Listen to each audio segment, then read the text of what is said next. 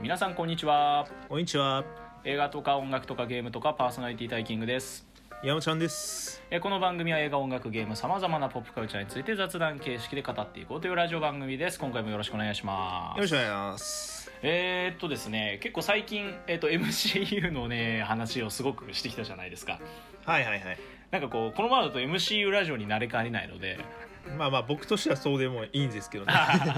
まあね、まあ、まあ私としてもやっぱいろいろなポップカルチャー大好きですから他にもいろいろ語りたいものがあるというところではい今回、えーまあもう9月も終盤に差し掛かってきまして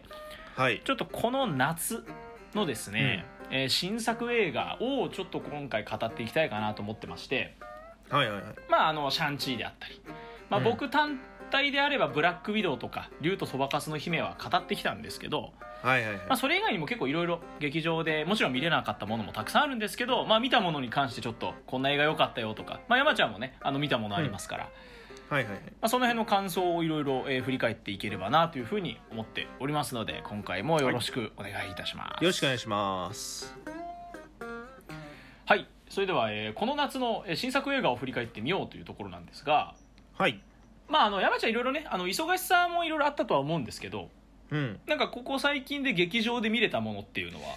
どういうものそうになりだますかね。あのまず8月ね後半になってからようやく落ち着いて、まずブラックウィドウを見るぞと思ったんだけど、はいはい見に行こうと思った前の日に公開がもう終了してて、あーうまわあ、ちょーうどそうだねそう2か月弱ぐらい経っちゃってたからもうそうなんだよね、まあディズニープラスで10月あたりから見られるらしいからそこがいいんだけどまあそうだね、劇場で見に行ったのはそうだね「スーサイドスクワットはい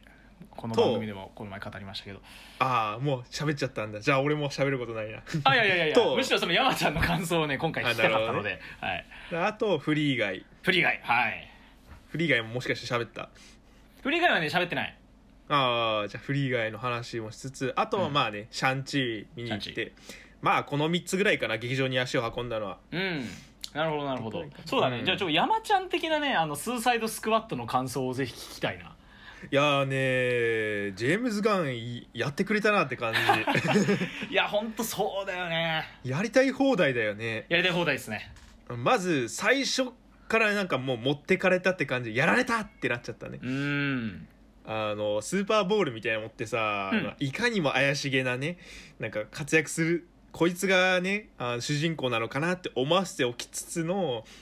全員違うどどういうことやねんみあたいいなつらもうほとんどあのハーレークイーン以外ほぼ全員あ惨殺されるというそうそうそうそうそうあのお前かオープニンいっグつってそうハーレークイーンもねなんか、うん、あ前編通してすごい活躍してたよねうん多分いろんな人が言うと思うんだけど、うん映画の一番の見どころというかかっこいいシーンはもうハーレークイーンがねあの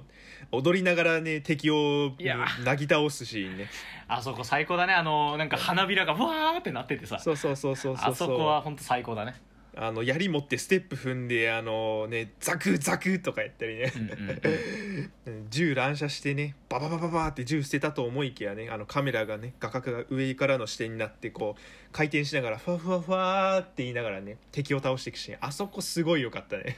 よ かったねうんでまたなんだろうあのちゃんとジェームズ・ガンだなって感じるエッセンスばっかりじゃんそうねさらすにごいプラスしてねそこになんかうん黒いっていうかグロい要素うんみたいなのも盛り込まれてて本当に彼のやりたいようにやったんだなっていうのがひしひしとつか伝わってくるうんなんかマーベルじゃ絶対できないうん振り切り具合というかそうだねそこは本当に良かったねでもさジェームズ・ガンってまたマーベルに戻っちゃったんじゃなかったっけ まあそうだねまあ一回あのボリューム3の監督から外された時にワーナーが声をかけて作ったのが今回の「スーサイドスクワット」だけ ど結局ねいろんな運動があってボリューム3の監督に復帰しましたからまた戻っていっちゃったやるやりたいことだけやってまた MC に戻っていったっていうねうんうん面白い経緯だよねそうだねなんでそうね「ガーディアンズ3」の方にも、まあ、期待しつつみたいなうんうんうんうんって感じだよね本当に飽きなかったねあの作飽きない品は、うん、長いじゃんだって2時間半ぐらいあるしそうねあの全然誰でんだれてこなかっただれてこないね個でなんか人的に好きなのはね、うんあの輸送車のシーンであの、まあ、捕まって手錠かけられたと思いきやなんかなんか321せーので行くぞみたいな感じで、はいはいはいあの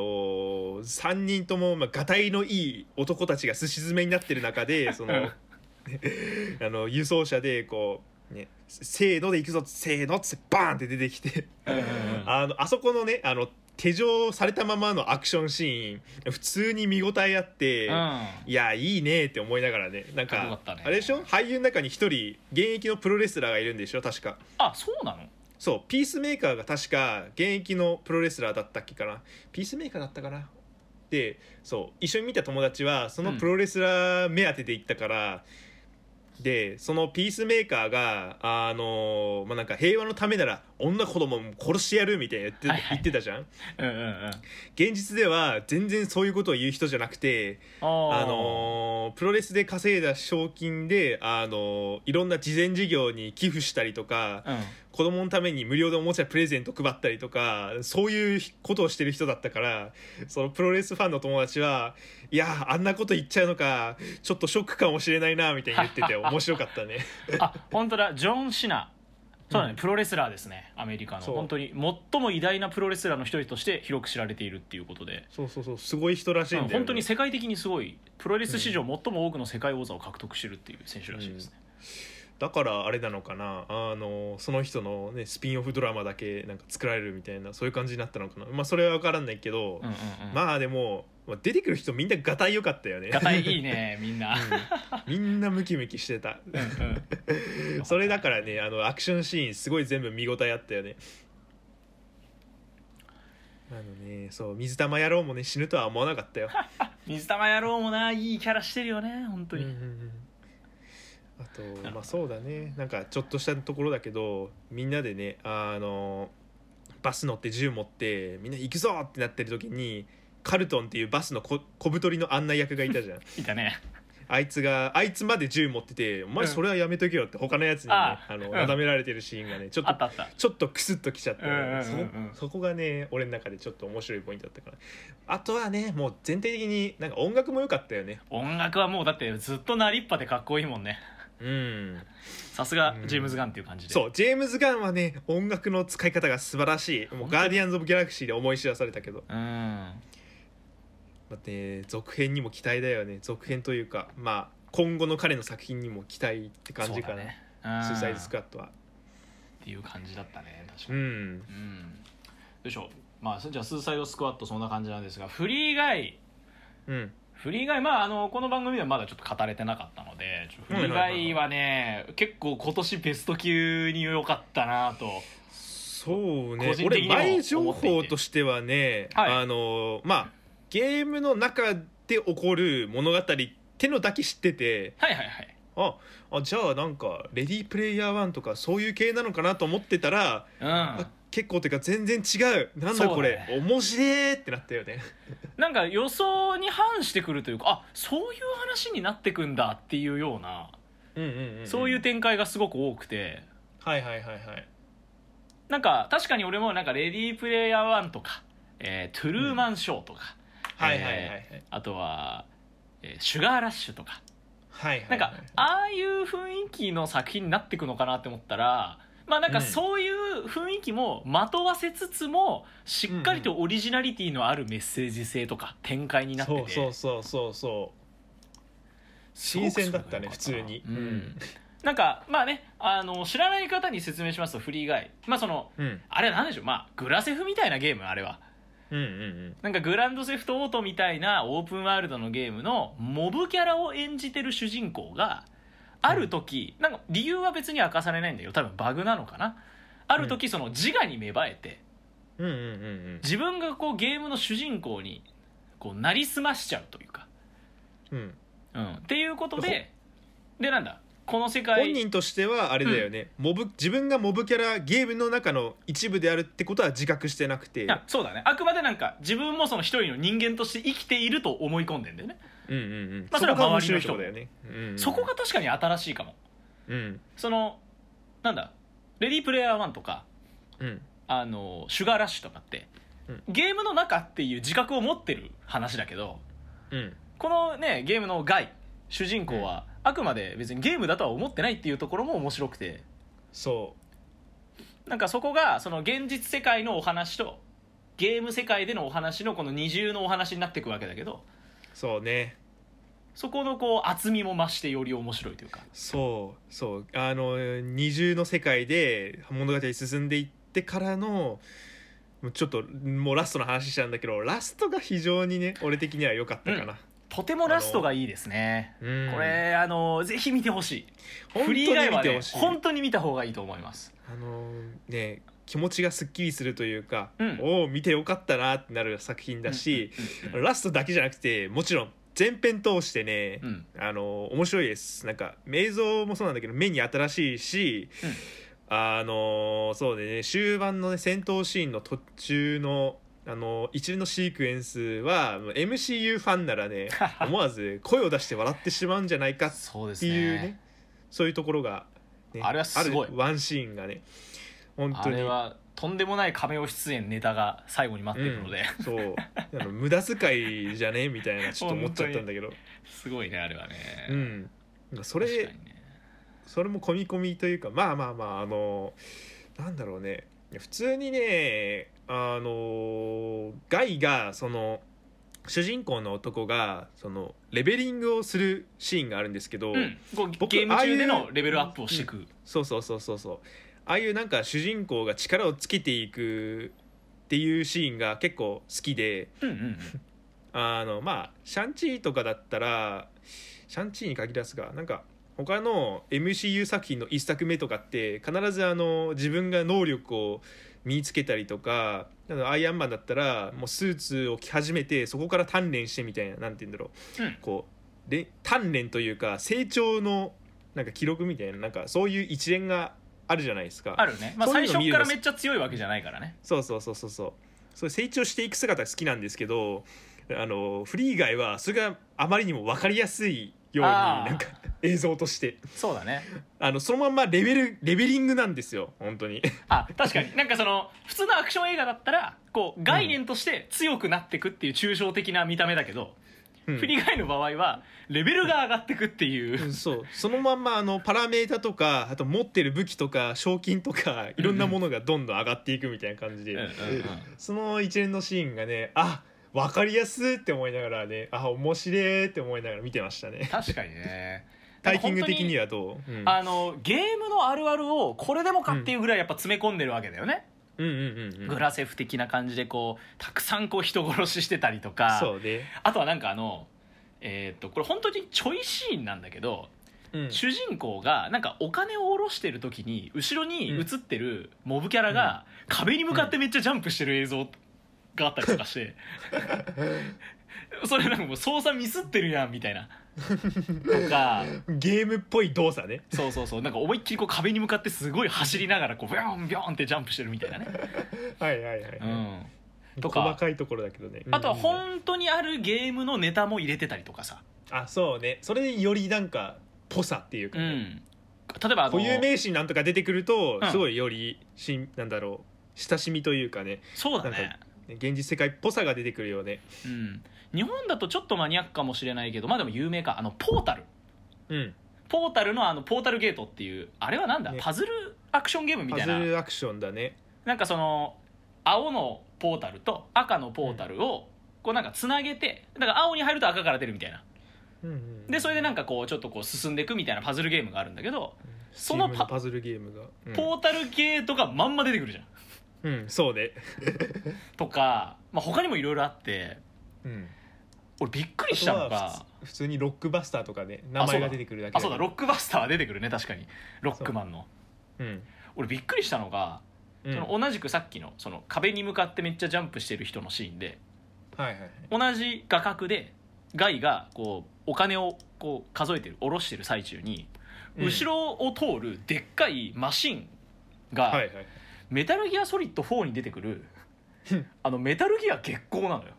多分俺そうそうだったのいや多分俺絶対そうだと思うんだよなあれもうあ のもう全てナンバリングは全てクリアしている大ファンの私がはいはいその場で気づいたんで「え月光じゃん!」って多分あれ月光だったと 思うあの2本足のこう長い足でそこだけこう生体パーツでこう獣の足みたいになってるんだけどはいはでいその長い日2本足のこの上の部分にこう機銃の部分がついてるみたいな二足歩行戦車みたいなのがこう歩いててあれだわスマブラのフィギュアで俺見たことあるかもしんねえわ出てる出てるあ確かにあーいたかもしれないわ、えそんなものまで出すんだっていう細かさもあったしさそうねあとさ最後の最後にさ、はいあのあの監修ゲーム用語監修ファミ通って出てきてさああ確かにそうあのファミ通がなんか監修するほどのもんじゃねえだろって 友達とね見てたんだけどうんもしかしたら俺の知らないなんかゲーム用語みたいなのが盛りだくさんだったのかもしれねえなって今ね、そうね聞いてて思ったね。うんうんうん俺めちゃくちゃ面白かったのは多分山ちゃんもそうだと思うけど、うんあの途中でこう開発途中のキャラクターが無理やりこうゲーム世界に現れるっていう展開がはいはいはいあったじゃないですか、そこ終で盤ですね開発途中だから、そのうんセリフが決まってなくてそ のテンプレートのそのカッコ決め台詞とかっていうことをそのまま言っちゃうキャラクターが出てくるじゃ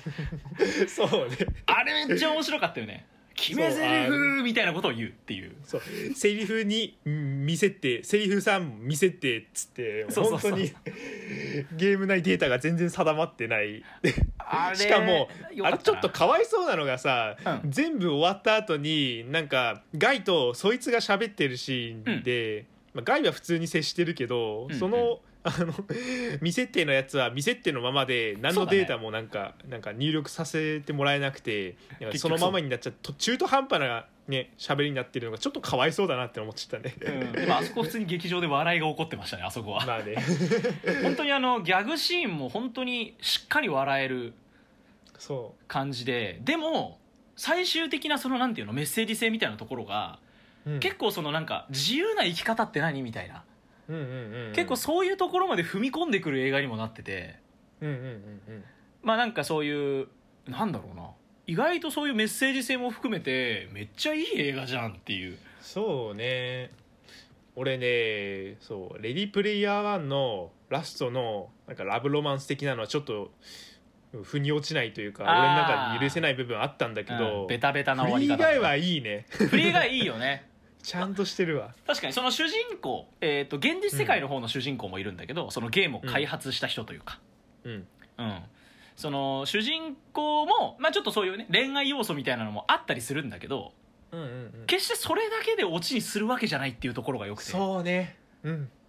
まあ、これぜひねここも見てほしいそうなんだよ点かな、うん、そういうなんか、ラブロマンスなんか「はい付き合いました幸せですね」みたいな終わらせ方に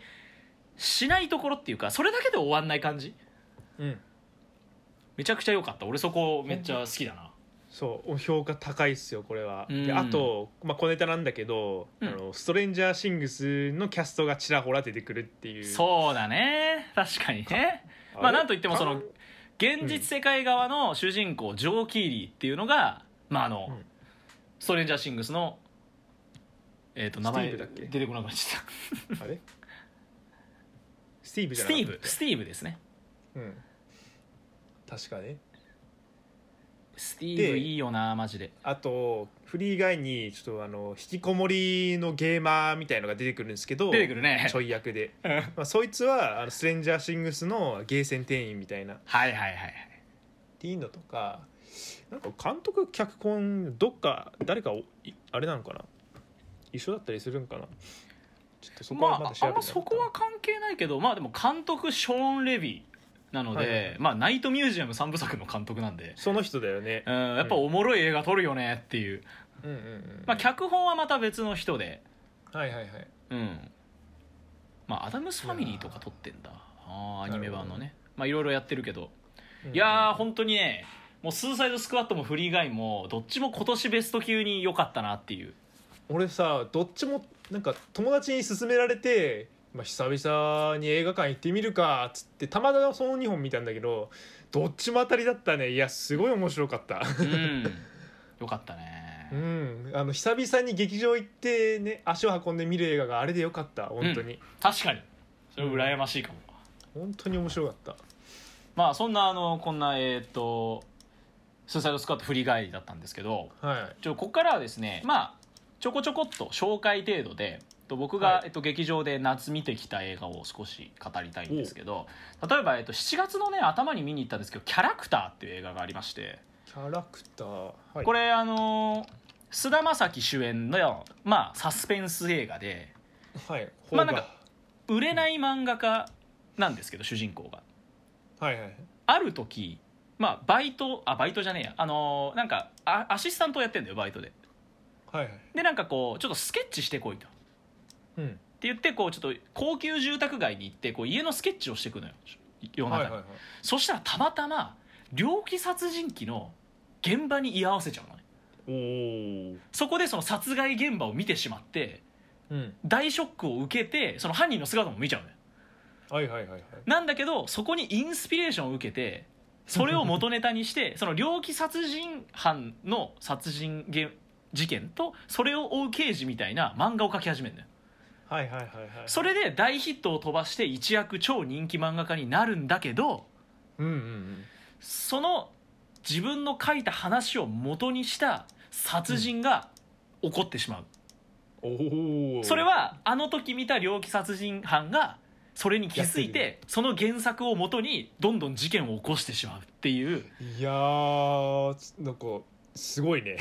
そういうお話なんですけど、はいはいはいはいこれねどこが一番ポイントかっていうとはいこの猟奇殺人鬼役うん世界の終わりの深瀬なんですよあそうなのこれねいやパッと見さえって思うじゃないですか うんうんそんなえミュージシャンが急にって思うんですけどできんのかおいみたいなねもうねアカデミー賞あそんなにもうね素晴らしい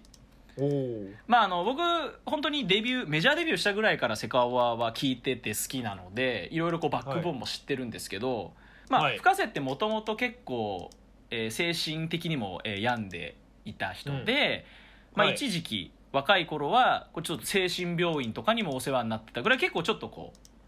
精神的に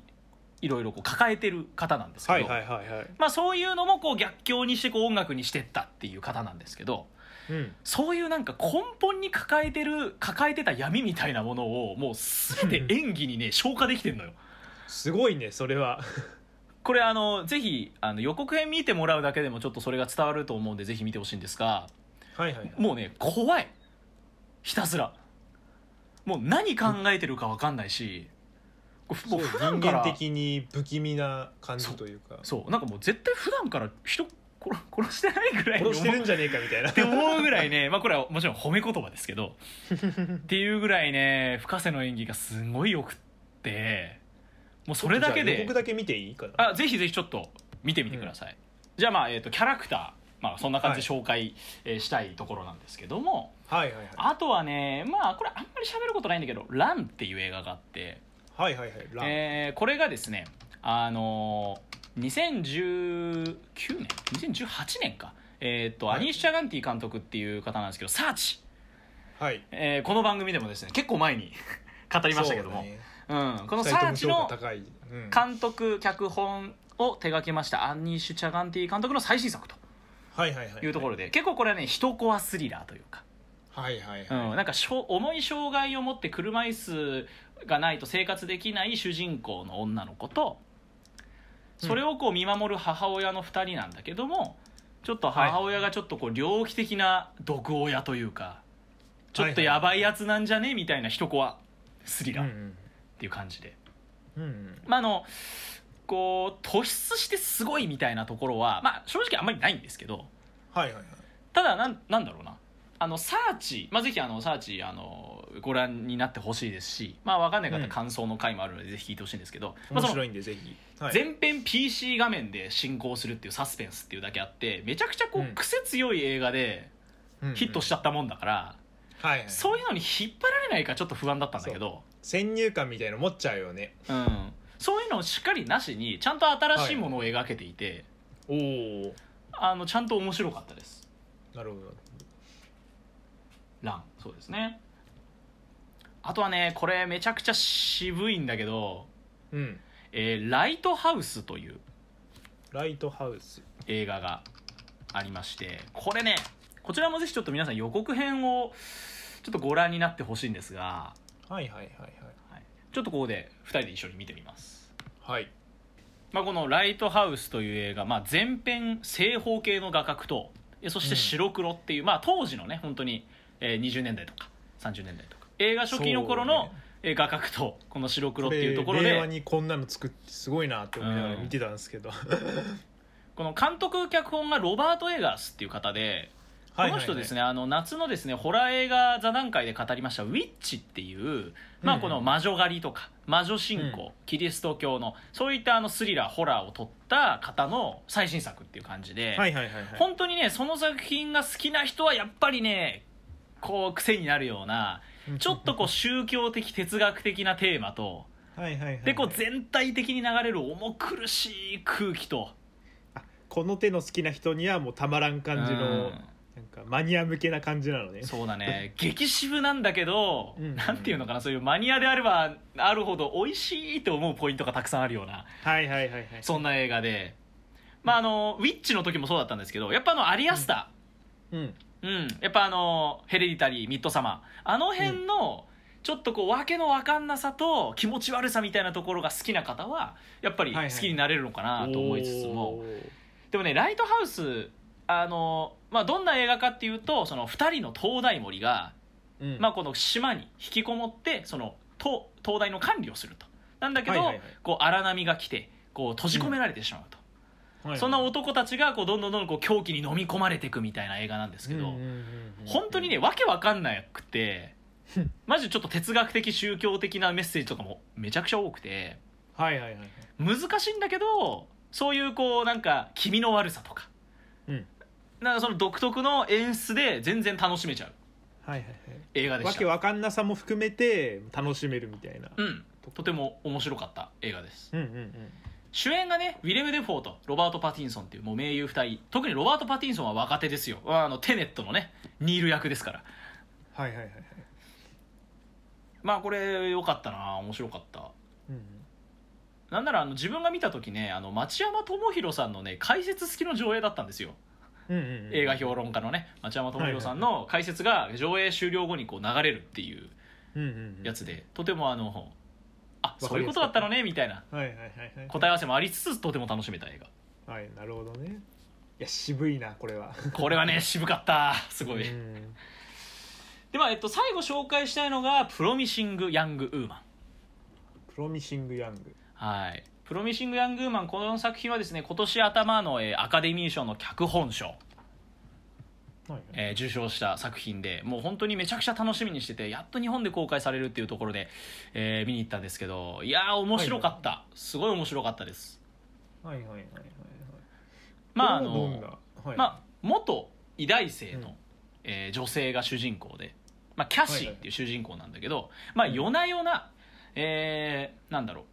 えーバーでこうすごうくん泥酔してこう帰れない酔ったふりをして、うんでこう男に持ち帰られたところをうん実はもう全然酔ってなくてはいはいはい復讐をするっおおていう、まあ、なんでそんな、まあ、いわゆるだからそのうーんなんだろうなこうレイプリベンジものみたいな映画ってやっぱあると思うんですよその女性の逆襲的な映画ってあると思うんだけど、まあ、はいはいはい大きな枠組みで言ったらそういう映画なんだけど、うんまあ、いわゆるねそういう性暴力みたいな話でうんその女性そのなんていうの酔ってたからいいとか抵抗しなかったからいいとか、うんでいろいろやっぱそういう問題ってすごくあると思うんだけどうんうんうんそういうところにこうズバッとこうメスを入れるようなはいはいはいなんかそういうところなんだけどじゃあなんで主人公はそういうことしてるのっていうところから、まあ、昔ある事件があってみたい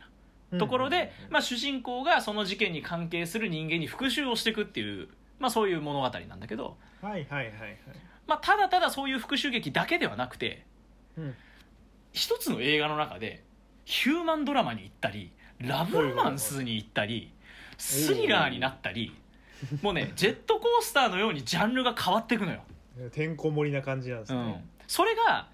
絵の雰囲気だったり使われる、うんこの映画もねお使われる音楽めっちゃかっこいいんですけどはいはいはいはい映画の雰囲気でそれを、ね、ジャンルの移り変わりがすごく分かったりとかうんうんうんでね男が見て劇中の男がやっぱすごく気持ち悪く感じるわけですようんおおすごくこうなんていうのだから自分悪くないみたいなうんうんでうわ男キモいなって思うんだけどうんうんじゃあそれって自分関係ないって思っていいのかっていう話にもなってきたりするわけなんですよなるほどねそそうういいう う訴えかけがあるのね構造がさすがだなって思うしうんうんまあなんだけど終わり方がちょっと一方的すぎるかなみたいなところもあったりして、まあ、もうちょっと議論は必要なのかなというところはありつつもうん本当にあのなんていうのぶっ飛んだエンタメとしてはうん非常に面白かったので、にもう脚本賞もう納得納得っていう感じで面白かったです、うはいはいはいはいこれぜひ見てほしいなプロミシングヤングウーマン面白かったですなるほどねなんかあのねお持ち帰りするようななんか横島なね野郎にねいたそういうやつらになんか痛めつけるみたいなそういう映画かと思いきや結構いろんなものが詰まってる詰まってるねうんなんか形容しがたいけどジェットコースターっつった今うんジェットコースターです本当になんか 最初はそういう不気味な復讐劇と思ったらなんかそうえヒューマンドラマって思ったらなんかあれなんか主人公いつの間にかちょっとラブロマンスっぽくなってるって思った らえ最後そうなるのみたいな感じではいはいはいはいなんだろうやっぱその映画のねおもろさってこういうとこだよなっていううんうんうんうんところで、うん、すごく良かったのでぜひぜひあの見てほしい映画ですそうですねチェックしときますはいぜひご覧くださいまあそんな感じですかね結構ここ最近で劇場に見に行っはいたはい映画としては、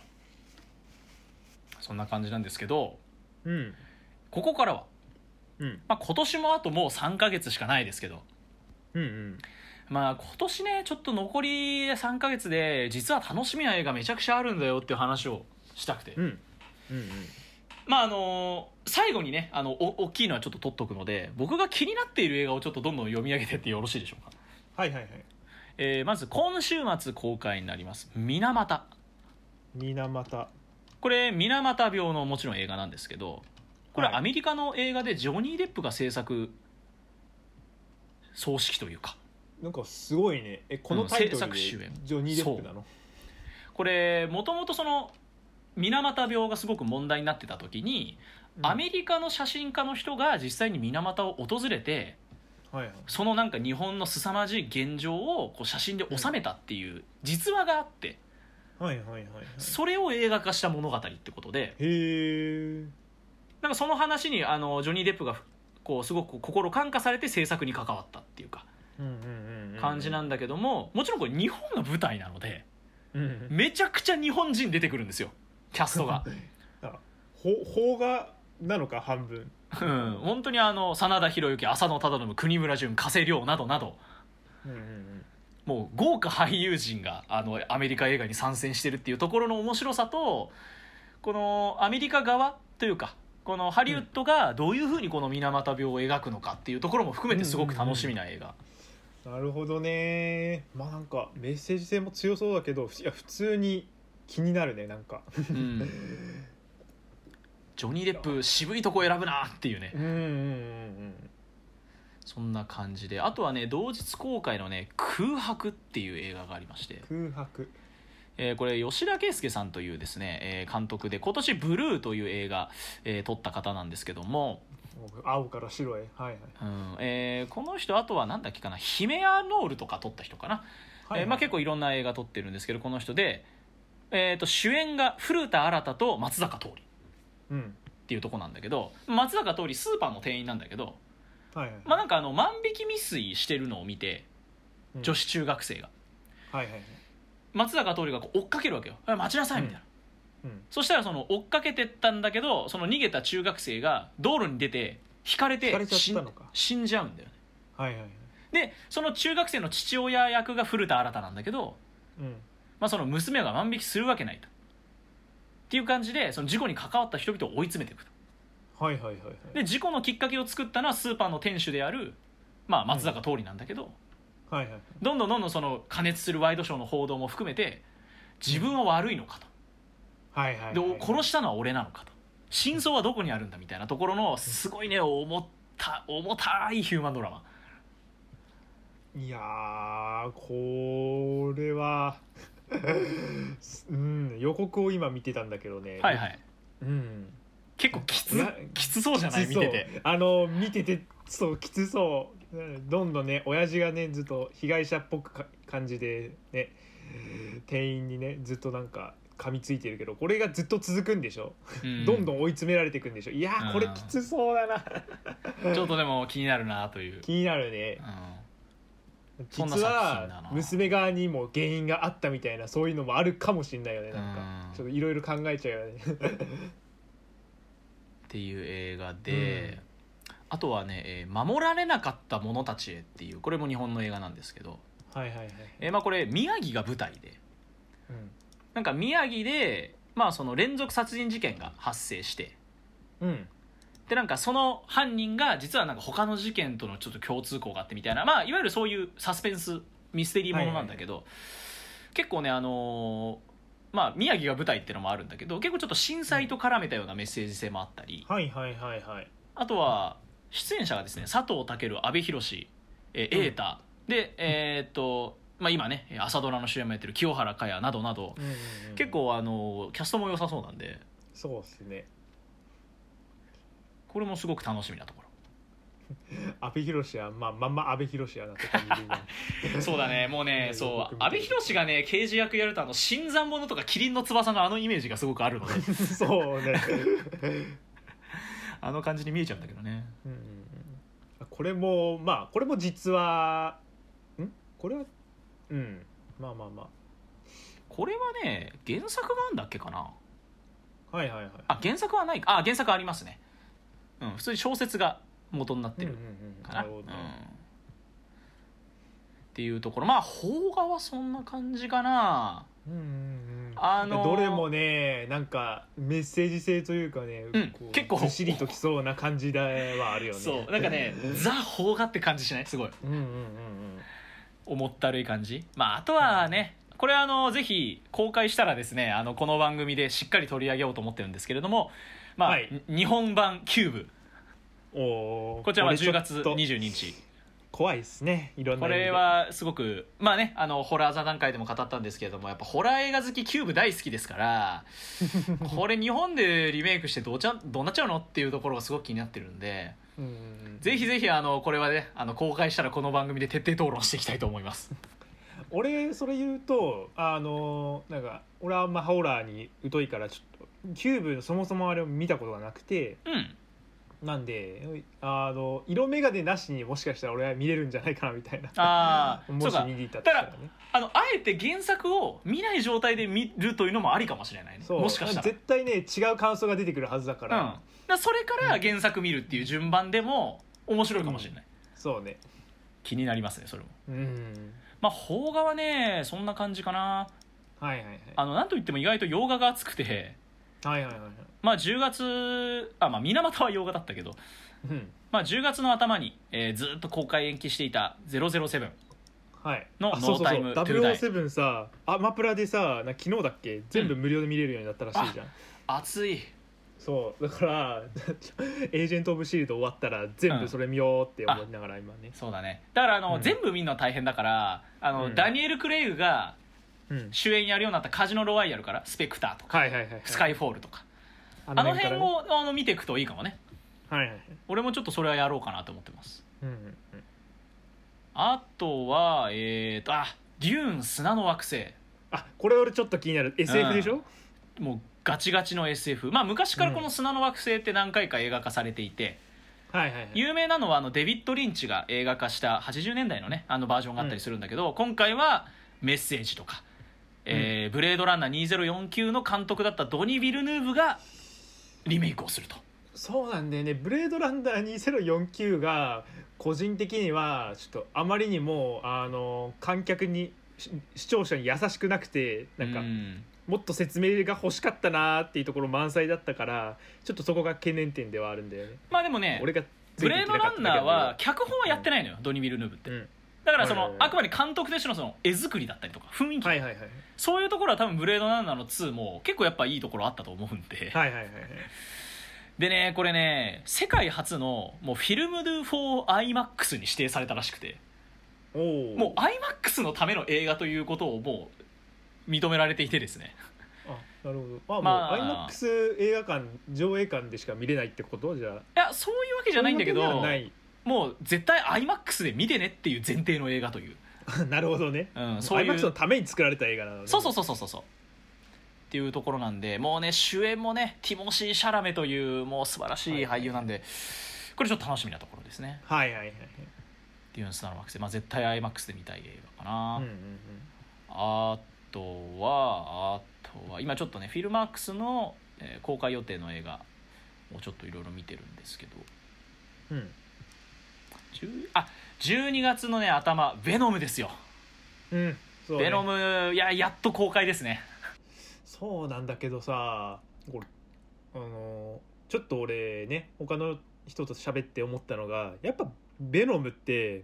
まあなんか一作目面白かったけどやっぱりスパイダーマンの宿敵っていう大前提があるわけじゃないですか、まあ、多分次の話がカーネージの話になってくると思うんですそけうどだねレッド・ゼア・ビー・カーネージですねはいそうそうそうそうそれはそれで楽しみなんだけど、まあ、今後ねなんかスパイダーマンとの絡みが、まあ、あったら嬉しいなっていう話もねなんか友達としてまあそれはそれとして、うん、普通に1作目が面白かったんで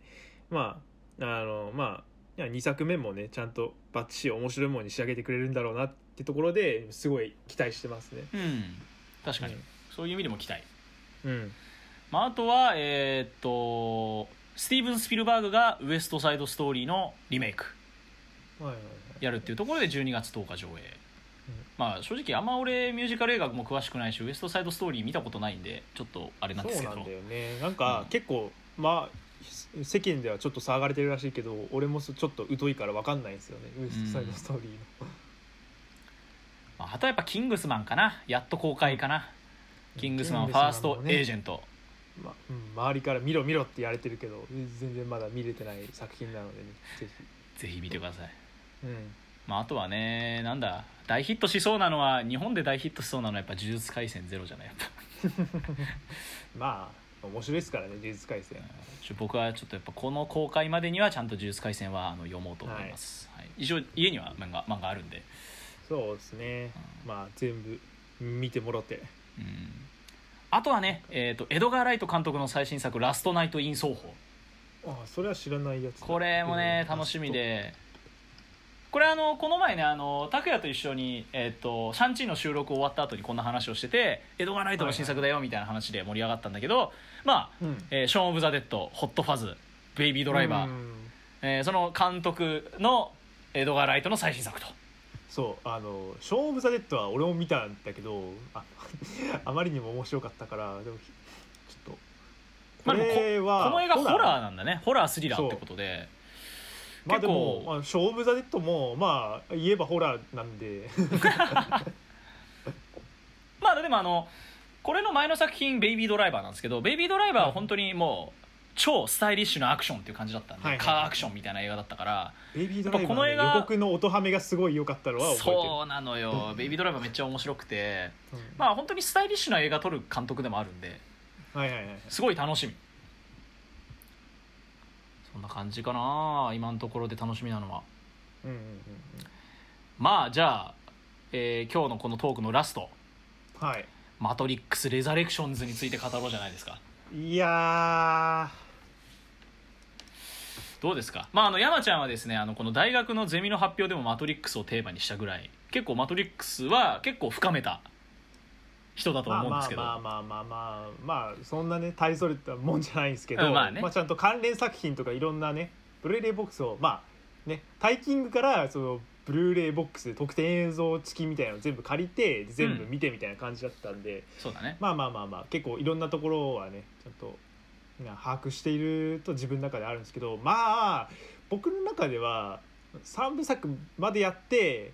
結構まあこれでこういう終わり方で良かったんじゃないかなみたいなところあったからまあね3で終わってっかなそうなんですよで予告新予告も見たんですけどなんか全然新しい物語の始まりみたいな感じになっちゃっててなんか、まあ、トリニティとか知った顔は出てくるけどなんか敵っぽい敵モブというかエージェント・スミスなのかなみたいな なあの敵はななんで襲ってくるんだそもそもみたいなうんまた新しい問題が浮上したのかみたいななんか謎がてんこ盛りだったねあの予告を見るとそもそもの話として今回その3の続きではないとはいはいはいは1いの続きだとあそうなんだいうことを言っていてですねうんおそらくね、まあ、このポスターも赤と青の薬じゃないですか、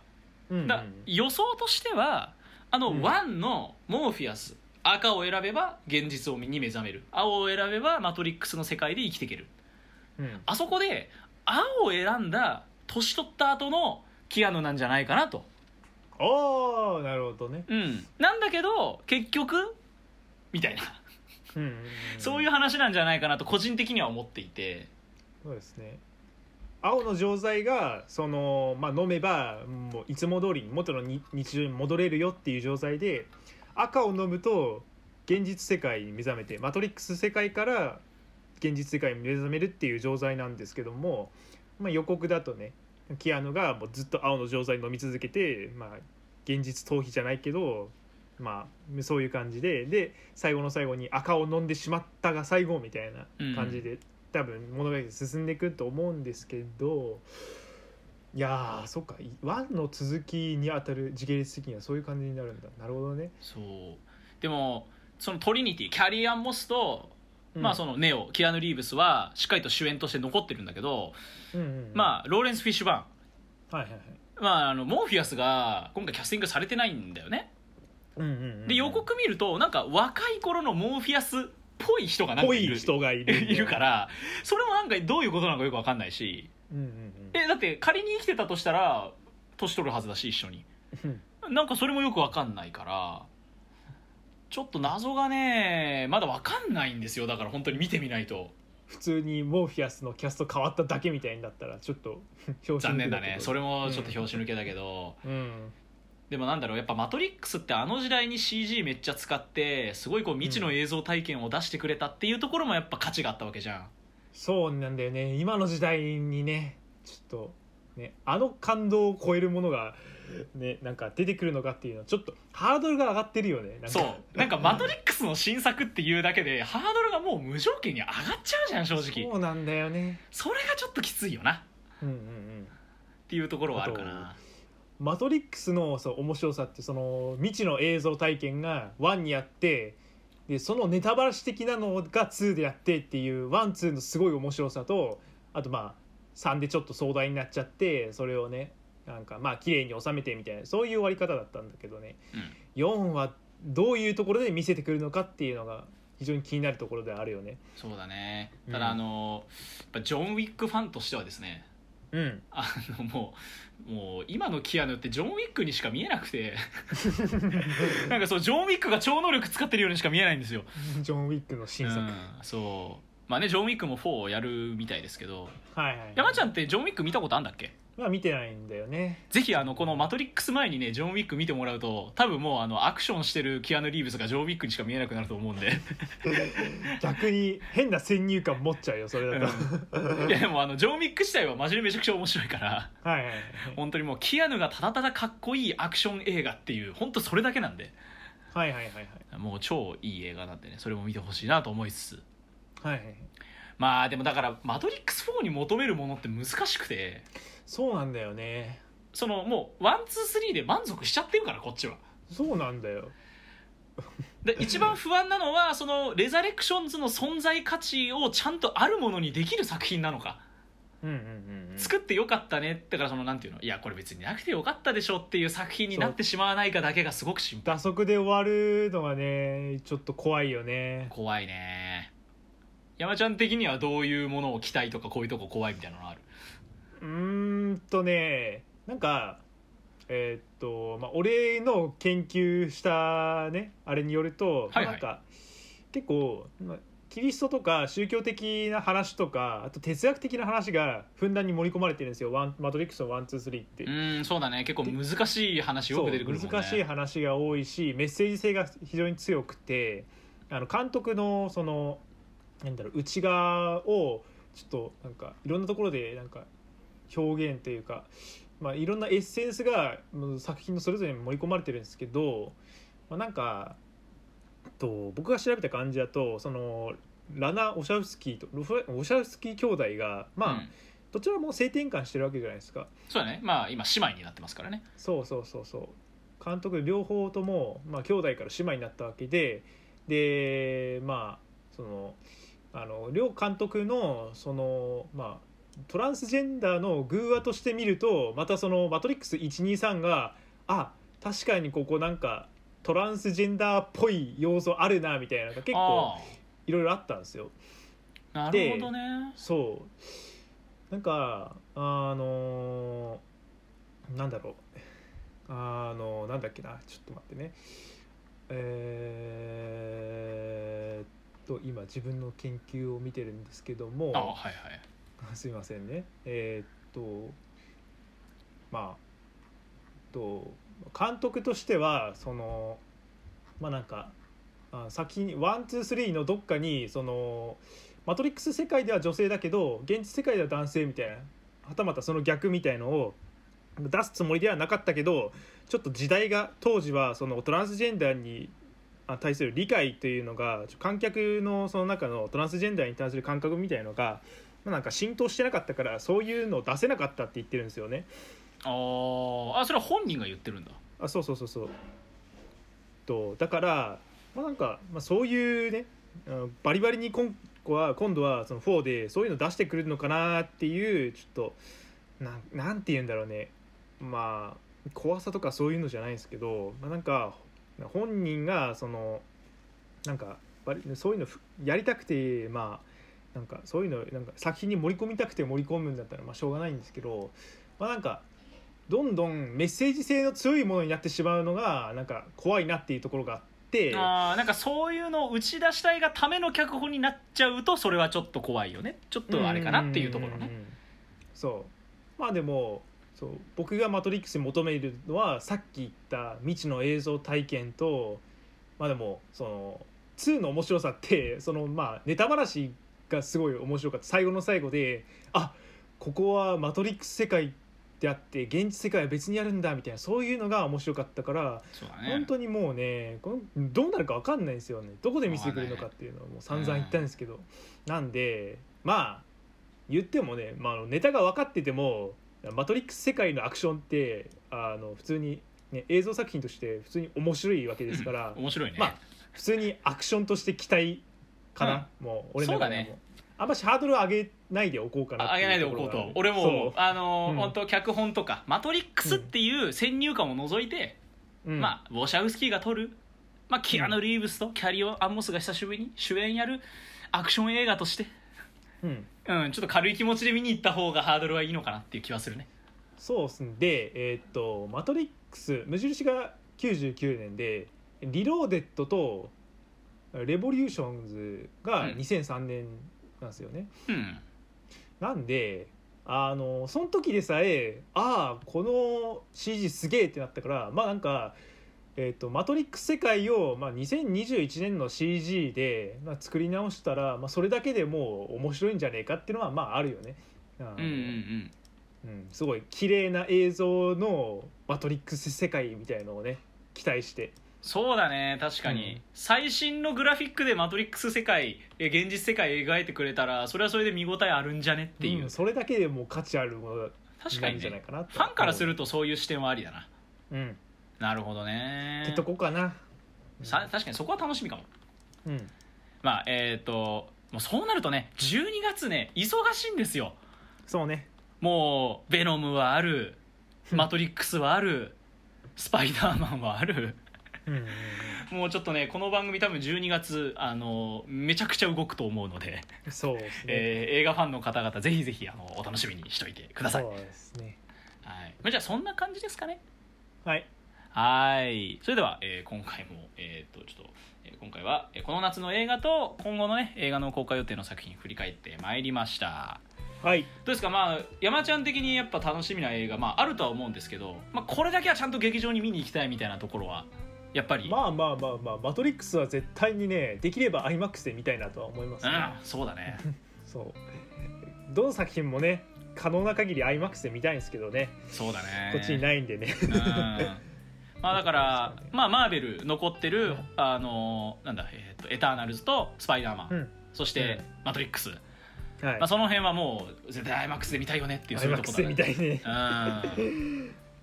まあ俺も本当にいろいろまだまだ楽しみな映画そして今もう、えー公開中の映画すごくいろいろみたいのいろいろあるんでねま今後はもい映画ライフを送っていきましょうというところで、はいはい、締めていきたいと思います。えーこの番組では、えーお便りご感想を募集しております。ハッシュタグとかさんラジオもしくはとかラジオドットオフィシャルアットマーク gmail.com までよろしくお願いいたしまお願いす。しますツイッターもね、とかさんラジオ、えーアカウントありますので、ぜひぜひフォローお願いします。よろしくお願いしますえーそれでは今回もお相手はタイキングと、山ちゃんでしたあありがとうございました。りがとうございました